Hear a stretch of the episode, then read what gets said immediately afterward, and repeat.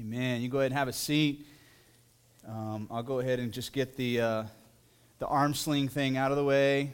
Uh, for those of you who've been asking, I don't know if you watch American Ninja Warrior on TV or if you saw the episode that was recorded in Dallas.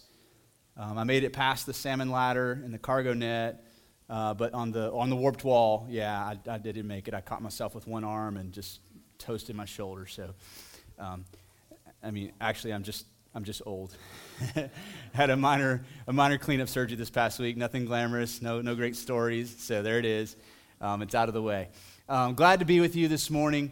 Um, so thankful for you who come to 1145 service. I know it's kind of the middle of the day for some, and, and, and for others of you, it works great.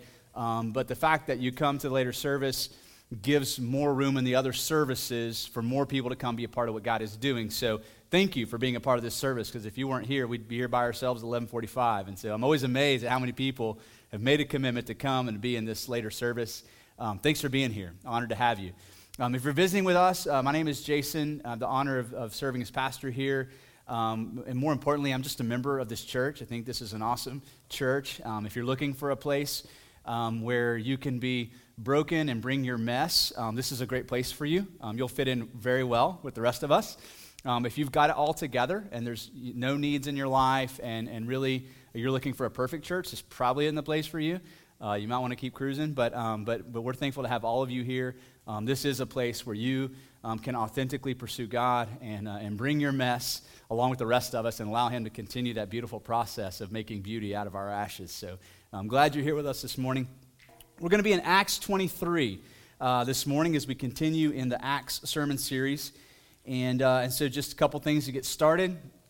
Uh, we're going to be looking at a situation where the Apostle Paul is still in custody, um, aka prison, in Jerusalem. Uh, we, he's been here for the last two weeks. We've been looking at his circumstances. Um, something happened last week that was kind of a change in events. After they had arrested Paul, um, they had beaten him and really treated him poorly. Uh, the guy in charge, the tribune, discovered that Paul was a Roman citizen and kind of freaked him out because to mistreat a Roman citizen like, like Paul had been treated uh, would, it would, would um, immediately convict this tribune of the death penalty. So he learns that Paul's a Roman citizen, right? And everything comes to a screeching halt. He takes a step back and then has Paul escorted back to the barracks as he tries to clean up the mess of um, having mistreated Paul.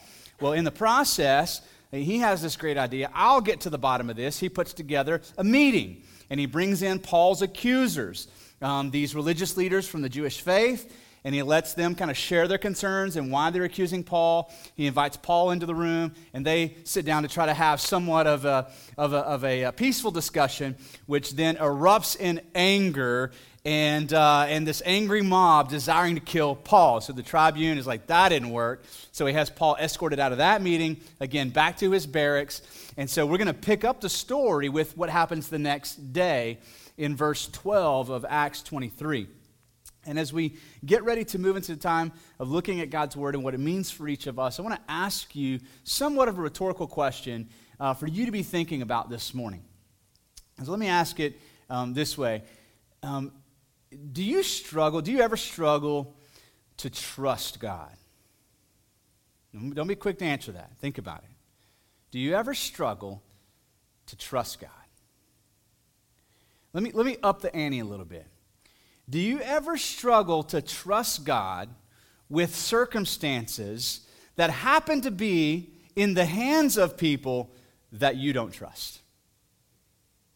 Think about that. Do you struggle to trust God with situations or people, right, that seem to be people that you can't trust? What do you do in that situation? This is where we're going to find Paul this morning. In a circumstance and situation where his very life seems to be in the hands of people that are untrustworthy, yet the Apostle Paul is going to teach us something about what it means to trust God today. So we're going to pick this up in verse 12. This is the next day. When it was day, the Jews made a plot, and they bound themselves by an oath neither to eat nor drink till they had killed Paul. There were more than 40 who made this conspiracy. They went to the chief priests and the elders and said, we have strictly bound ourselves by an oath to taste no food till we have killed Paul. Now, therefore, you, along with the council, give notice to the tribune to bring him down to you, as though you were going to determine his case more exactly. And we are ready to kill him before he comes near. So the son of Paul's sister heard of their ambush. So he went and he entered the barracks and he told Paul. And Paul called one of the centurions and said, Take this young man to the tribune, for he has something to tell him. Now, this is a pretty serious situation for Paul, right? He's already been beaten to a pulp, falsely accused. He knows the angry mob is out to kill him. And now he has just got word through his nephew that there's actually a conspiracy, there's a plot. Uh, to set up another kind of false council meeting with the religious leaders. But on the way, there are over 40 men who have committed themselves by a pretty serious oath to jump the guards and kill Paul. And he just learned about this. And so now what he has done, he's called a centurion over to kind of the, the jail cell door while his nephew is there. And he said, Hey, would you take my, this, this young man to meet with the tribune? He has something to tell him.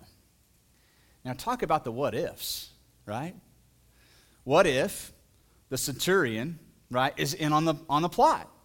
What if he takes the nephew out, kills him instead just to quiet things down? Or what if the centurion takes the nephew to the tribune and the tribune neither believes him nor cares and just goes forward with it, right? What if?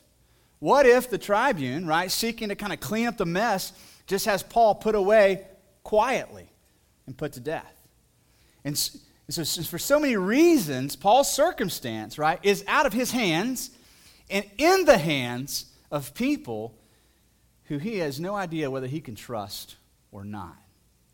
So you got 40 plus men who are, have applauded this assassination of the Apostle Paul. Well, I don't know about you, but that, that wasn't my week. Had, had some, you know, some rough moments in the week. Uh, had surgery on Monday.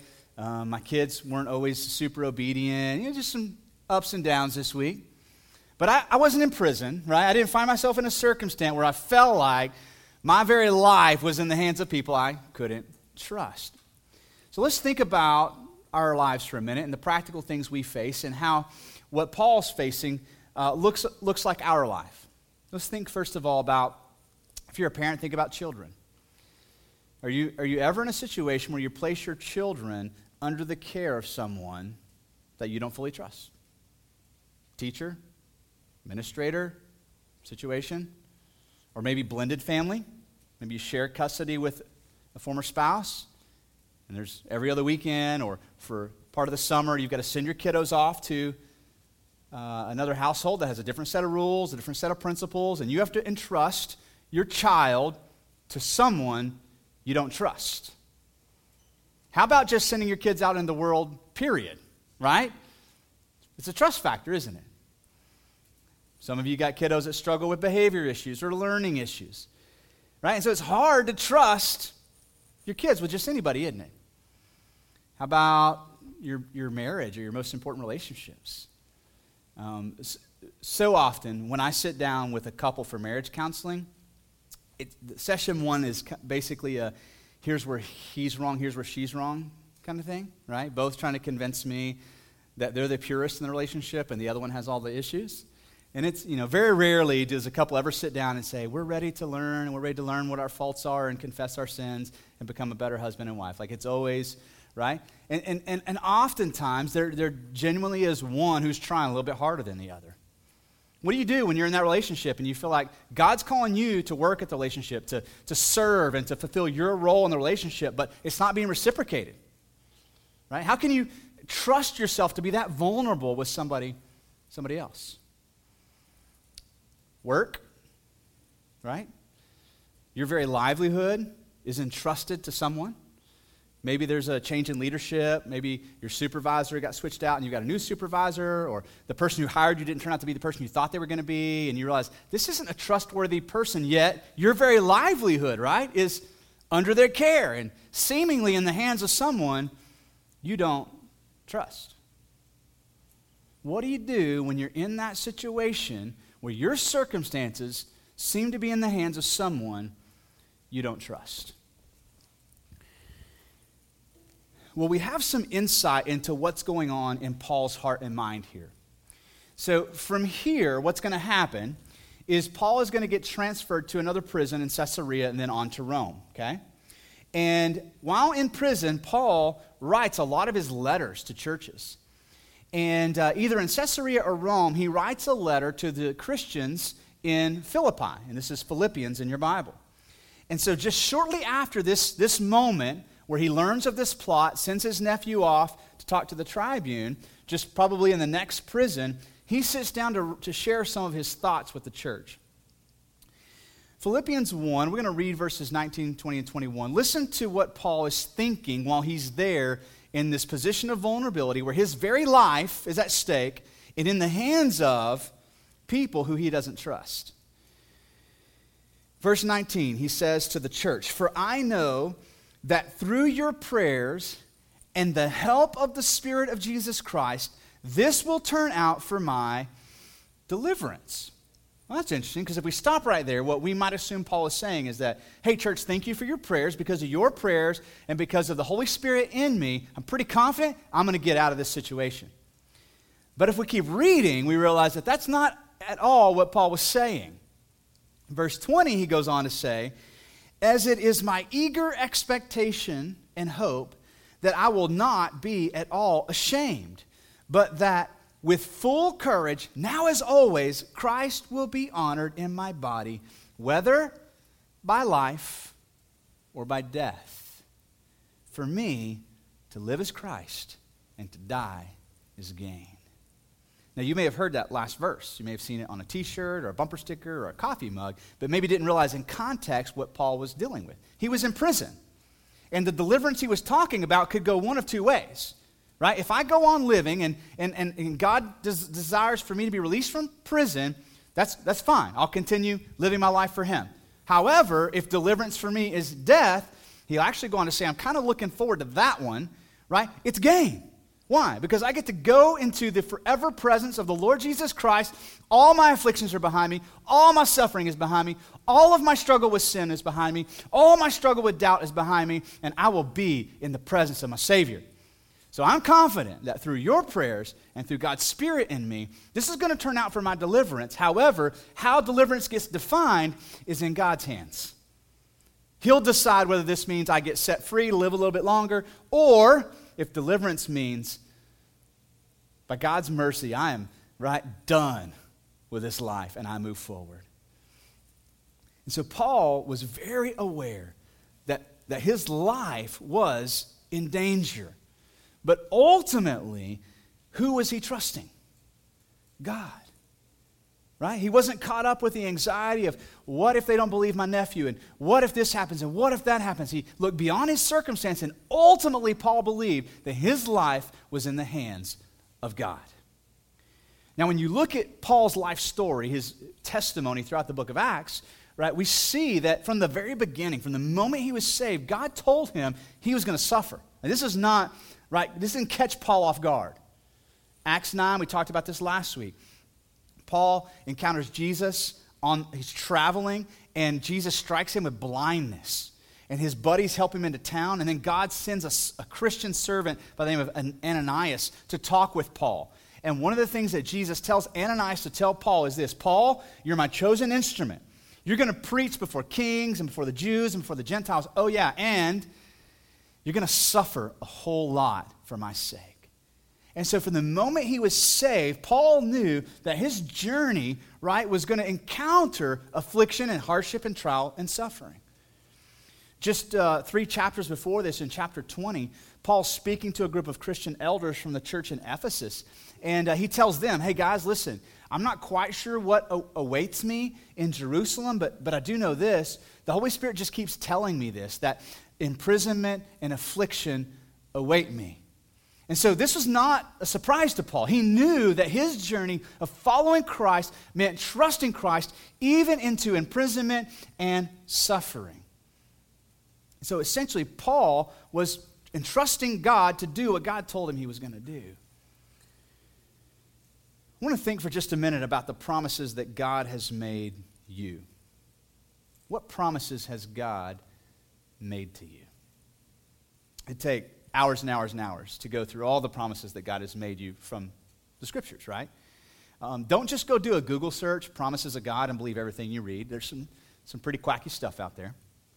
For example, God didn't promise to make you rich, okay? So if that's something you believe, like, He hasn't promised that to you in, in the Bible. Now, he's, He has promised, uh, Malachi 3, if you, if you trust Him and bring your full tithe uh, to the storehouse, um, that He will open up the windows of heaven and pour out blessing on your life until there is no more need.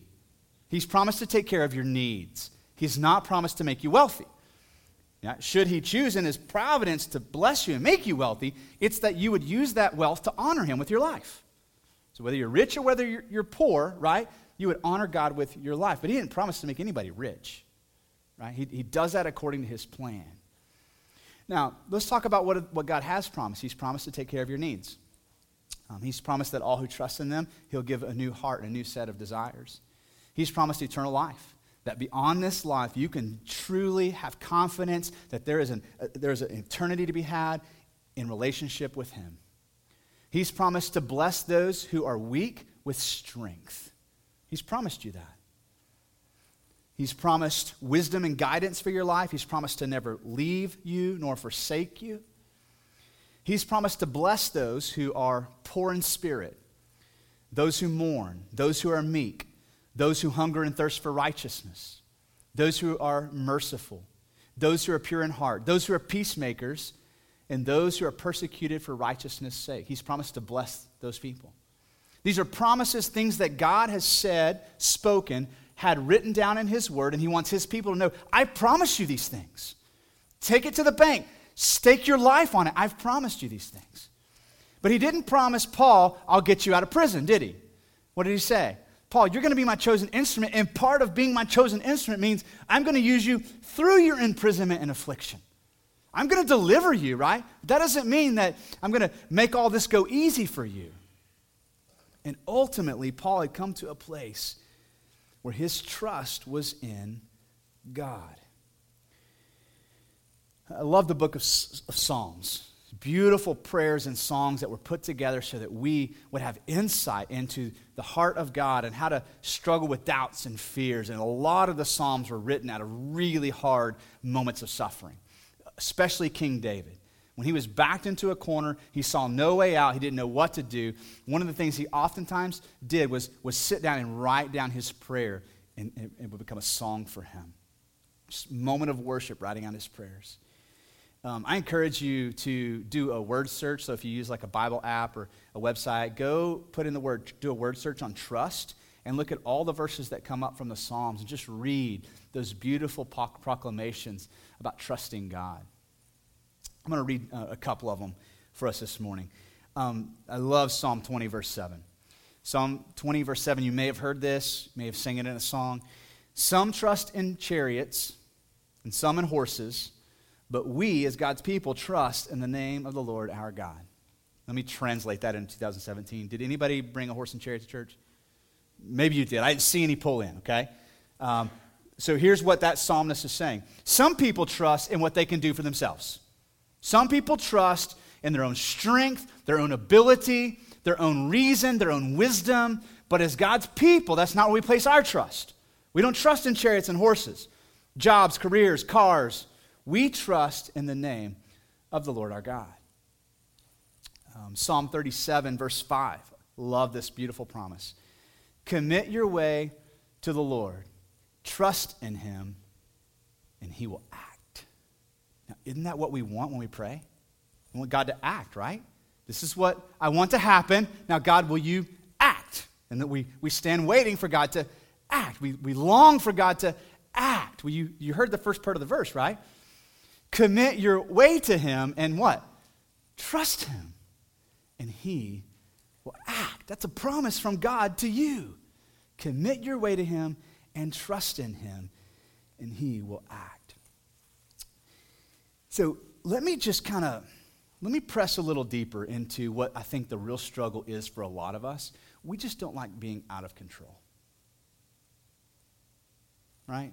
We don't. Can we, can we be honest? I'd ask for a show of hands for all the control freaks in the room. But in order to do that, right, I mean, we'd have to give up some level of control to admit that. So we would, and then there'd be a whole lot of this going on. And I'll admit it, I, I struggle with control. I do. And oftentimes, um, I don't even pray about things until I get to that point where I've kind of, I'm out of options. I can't figure out how to manipulate it any further, whether it's a struggle in parenting or in my marriage or in something else. Oh, God, I need you. I need you to act here, right? But can we just be honest about some things? Praying should be the antithesis of being a control freak. It should be, right? It should be the opposite of. It should be that place in our life where we say, God, I don't want to control it.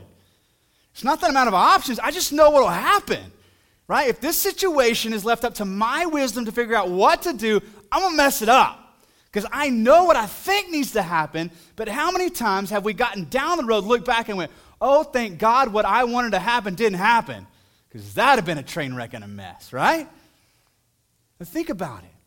Prayer is not only believing that God is powerful enough to act, it's also simultaneously believing that He's wise enough to know what's best. It's what I call the greater good. It's not that we pray for evil things, right? We pray for good things. It's that God knows what the greater good is, right? And oftentimes, from our perspective, unless it works out this way, right, it's not going to be good. And then we get frustrated because God doesn't act. What's the problem? Am I not believing enough? Am I, don't have enough faith? I, is it a sin? Why isn't God acting here? And we forget the promise in the Psalms commit your way to Him and trust Him, and He will act.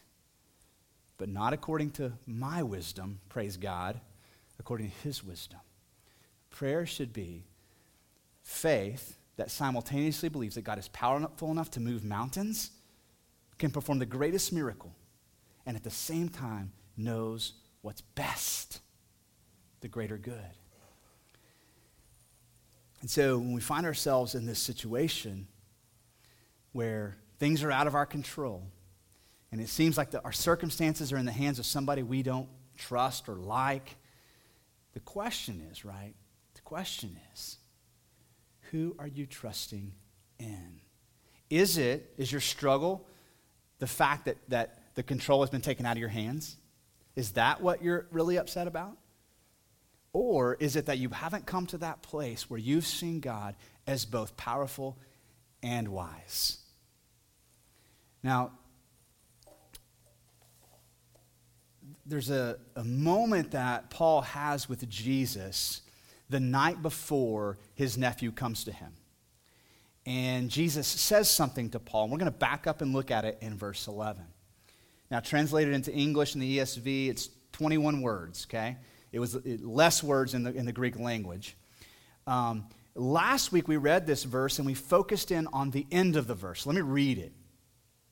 So the following night, so this is actually the night before his nephew comes to him, the following night, the Lord stood by him. This is the Lord Jesus, stood by him and said, Take courage, for as you have testified to the facts about me in Jerusalem, so you must testify also in Rome.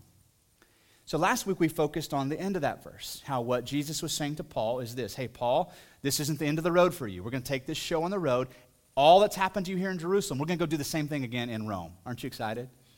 And so ultimately, what Jesus was saying to Paul is hey, let's take a deep breath because we're not done yet. But at the very beginning of, of his statement to Paul, we find some really helpful counsel.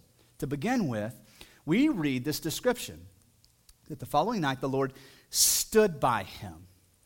Now, I just read that in English, and it sounds like Jesus comes alongside Paul. He's there in his uh, you know, on his cot in the prison cell, and Jesus puts his arm around him and says, you know, Paul, how you doing, buddy? You stood by him, right? Just kind of slid up next to him. You doing okay? But the word in the Greek language is so much more powerful than that. It actually could be translated established him or overcame him. The idea is that Jesus' presence was so intimate and so real and so powerful in this moment that the Spirit of God just overcame Paul and established him, like propped him up, surrounded him, became a fortress to him. So it's a very powerful description of the presence of Jesus there in that jail cell. But then here's what Jesus says He says, Take courage. Now, right, the question then comes, well, how do I do that? Right? if, I can, if I knew how to do that, I wouldn't be so fearful. How do you take courage? It's actually one word in the Greek language, and the word here means to be of good cheer or to be of, of, of, a peaceful mind. And so, literally, what Paul is hearing from Jesus is this Paul, have so much confidence in me that right now you are filled with peace. It's another way you could render this moment between Paul and Jesus. Have so much confidence in me right now, not in your circumstances, not in your nephew, not in the guards, not in the tribune, not in the Jews. Have so much confidence in my presence right now that you are filled with peace. Now, what you may not know is this is not the first time that Jesus has made this promise. In the Gospels, in John chapter 16, before he goes to the cross, Jesus pulls his disciples aside. He says, Hey guys, things are about to get rough. Not just for me, but also for you. And he talks to them about trials and tribulation and suffering that is going to come in the world that we live in. And in John 16, verse 33, Jesus tells his disciples, Hey guys, here's why I'm telling you this. I have said these things to you that in me you may have peace. Where? In me. Guys, it's going to get really rough out there in the world suffering, affliction, tribulation. But don't look for your peace in your circumstances. What's happening to you? You won't ever find it there. Why? Because everything is going to perpetually always feel out of your control. There's always going to be something you can't control. Don't look for your peace there. Look for your peace in me. And then he says these words In the world you will have tribulation, but take heart. That's the same word, take courage. Take heart. I have overcome the world. Now, for Paul, that was a pretty intimate thing because Jesus had been exactly where Paul was at falsely accused by the Jews, beaten to a pulp, right? In prison. His very physical life was in the hands of people who were not trustworthy. Jesus had been exactly where Paul was at. So, on one hand, when Jesus said, Hey, Paul, I've overcome this, that was a very intimate and personal thing right? But for you and I, what Jesus is saying is listen, I've been to the worst of the worst circumstances this life has to deal out to you. I've been to the end of it. Persecuted, falsely accused, betrayed, abandoned, suffered physically, suffered emotionally. I've been there all the way to the point of death. And I have overcome. And so, whatever your circumstances are, Jesus is making this promise to you and I and saying, listen, take courage. Be at peace, not because your circumstances are going to change tomorrow, but because I have overcome your circumstances. That's why Paul had courage. That's why Paul trusted in God, not in the tribune or in the centurion or in his nephew. Because ultimately, right, Paul knew my, my life is in the hands of God. He's going to deliver me. It may end in getting out of jail, it may end in a casket. But I trust God because He is trustworthy. So, what happens from here is it's interesting the contrast between Paul's response to this news about the, the 40 men versus the tribune's response. So, you continue reading, here's what happens. The centurion takes the nephew to the tribune, and the nephew says, Here's what I heard, this is what I learned. Um, the Jews are going to try to get you to do another council, but along the way, while you've got Paul lightly guarded, there's like 40 plus men who are going to jump your guards and they're going to kill Paul.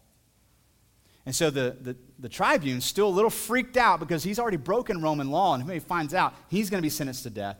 Um, he takes a step back and, and in some ways overreacts uh, he issues an order for 470 Roman soldiers to escort Paul out of town and under the authority of another governor, which is why he goes to Caesarea. And he sends a letter with Paul to that governor, Felix, basically saying this Let me tell you about the poor Apostle Paul. I discovered some Jews mistreating him. They beat him and they arrested him. And once I discovered that he was a Roman citizen, I sent my soldiers to rescue him, and now I'm sending you to, him to you so that his life may be spared. And try to, he tried to manipulate the situation and cover up his own tracks. He did a lot of like I do, right? Trying to control a situation, limit the damage, cover up the tracks. Ultimately, though, Paul's life and death were in the hands of God as God used this situation to lead Paul to Caesarea, and then we'll see in the next couple weeks on to Rome, where ultimately he would give his life for the sake of following Jesus.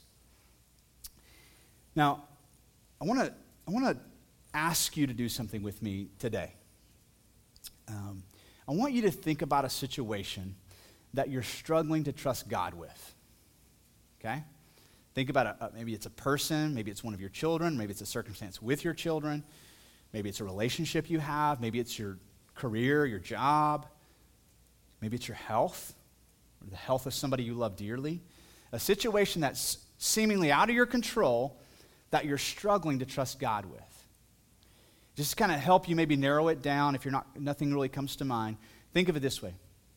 What are you what are you anxious about? What causes you anxiety right now?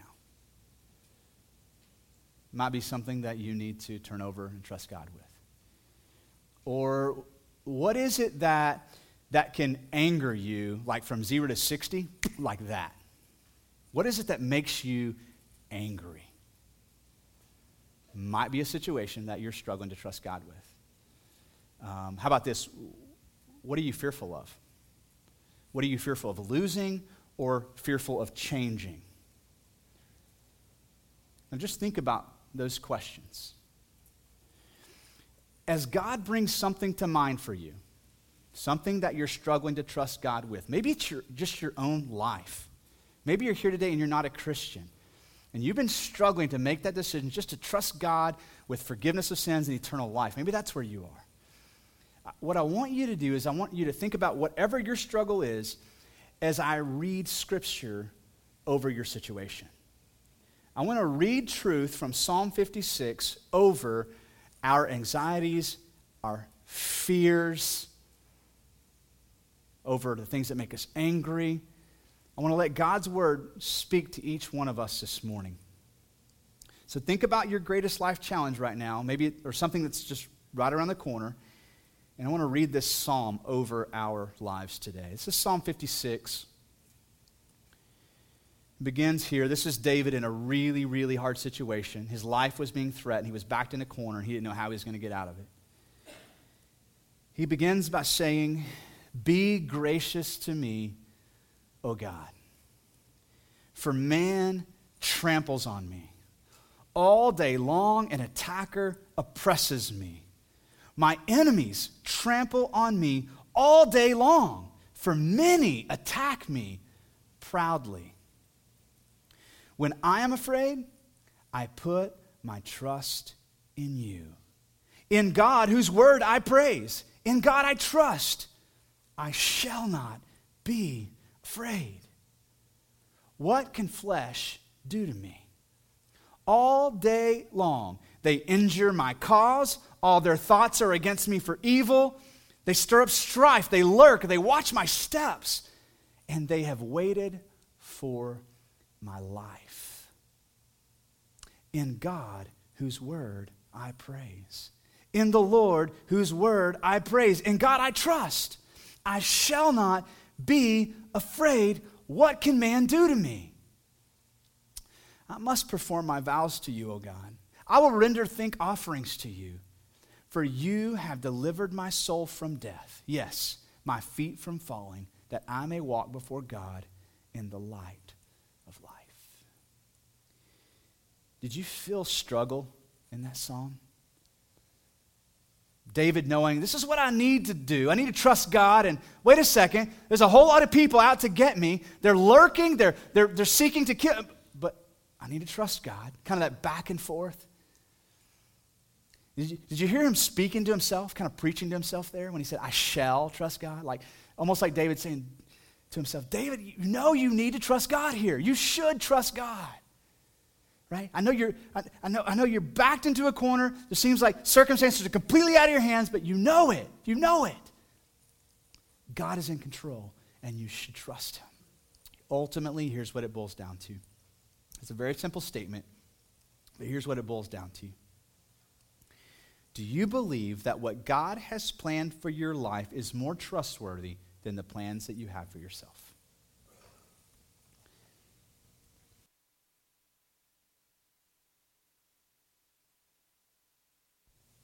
I want to let that question land on us today. All of us, including me. Isn't that what it boils down to?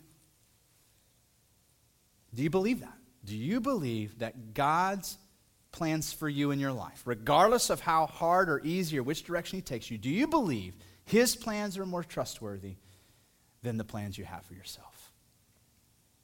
I mean, this is the essence of our prayer life, isn't it? Trying to talk God into doing what we want, trying to talk God into doing the thing that we think is best. Prayer should be, right, simultaneously believing, stating, God, I believe you're powerful enough to work here miraculously, and at the same time trusting that His wisdom is better than yours. Here's what I want to do. Um, we're going to sing in just a moment, like we normally do, and we're going to sing the song, I Need You. And normally, when we sing, we invite everybody to stand and sing with us, and I love to hear you sing. But what I want to ask you to do is actually the opposite of that today.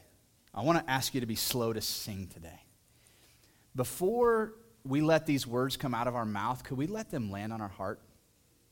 Could we, could we do that this morning? You may not even, you just may want to stay seated, praying, thinking about what God's speaking to you today. You may want to be, continue that process of thinking about what you're anxious about. Um, you may just want to listen to other believers sing. Feel free to do that. But I would ask this morning that we would be slow to sing and quick to, to think about the words, believe the words, and let what comes out of our mouth be a reflection of what's in our hearts. Can we do that today? I'm going to pray for us as I ask the worship team to come back down. And um, our prayer partners are going to be available um, at the back of the room. They have a lanyards on that say prayer partner on them. Um, they're always honored to talk with you and pray with you about anything going on. Uh, if you want more information about like how do you become a Christian, they're here to talk with you about that as well.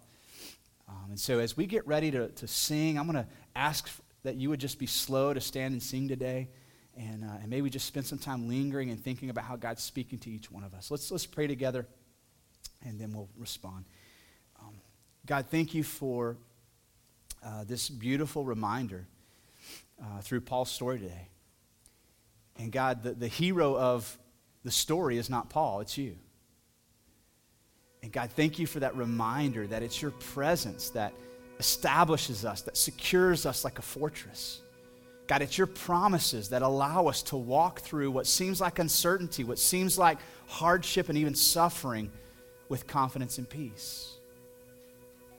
Father, your promise is that you would never leave us nor forsake us, and that when we commit our ways to you and trust in you, you, you act. And God, today, as strange as it sounds, I'm so thankful that sometimes you don't answer my prayers the way I, I pray them. I'm so thankful that you act according to your wisdom, not mine.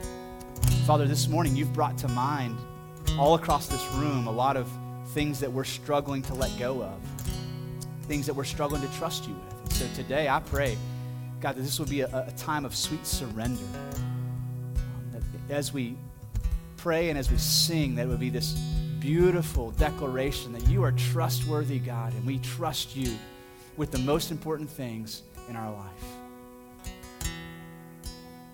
So, Father, meet us now as we respond. We pray in Jesus' name.